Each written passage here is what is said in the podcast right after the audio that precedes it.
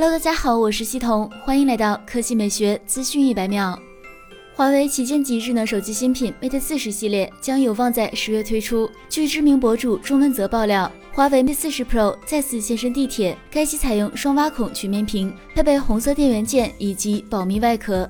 知名博主数码闲聊站曝光了该机有关后置摄像头模组的详细信息。该机将继续沿用后置四摄的方案。据此次爆料的三张照片，该机后置模组的开孔位置并不一致，应该分别为 Mate 四十、Mate 四十 Pro 和 Mate 四十 Pro Plus 的后置摄像头模组。其中标配版的 Mate 四十将配备曲面屏加后置三摄的方案，高配版将为瀑布屏加后置四摄模组的组合。另一个拥有五个开孔。相比前两者，中间多了一个长方形的大开孔，可能是属于 Mate 40 Pro 的后置摄像头模组。爆料者还暗示，标配为前置单摄，高配为前置药丸孔。他还表示，IMAX 七百传感器加潜望式镜头，再加入些新技术，应该可以刷榜。目前，华为的新款旗舰手机 Mate 40系列仍未官宣发布时间，该机将搭载华为的自研芯片麒麟九千。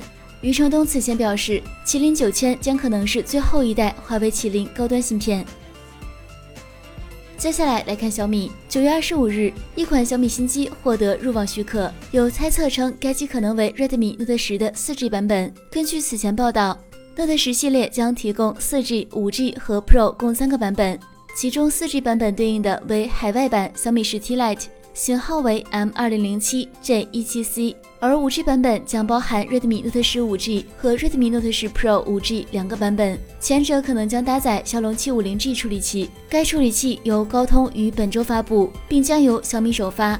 至于 Redmi Note 十 Pro 五 G，可能将搭载联发科天玑八二零处理器。Redmi Note 十系列新品将搭载四千八百二十毫安时电池，预计将于十月发布。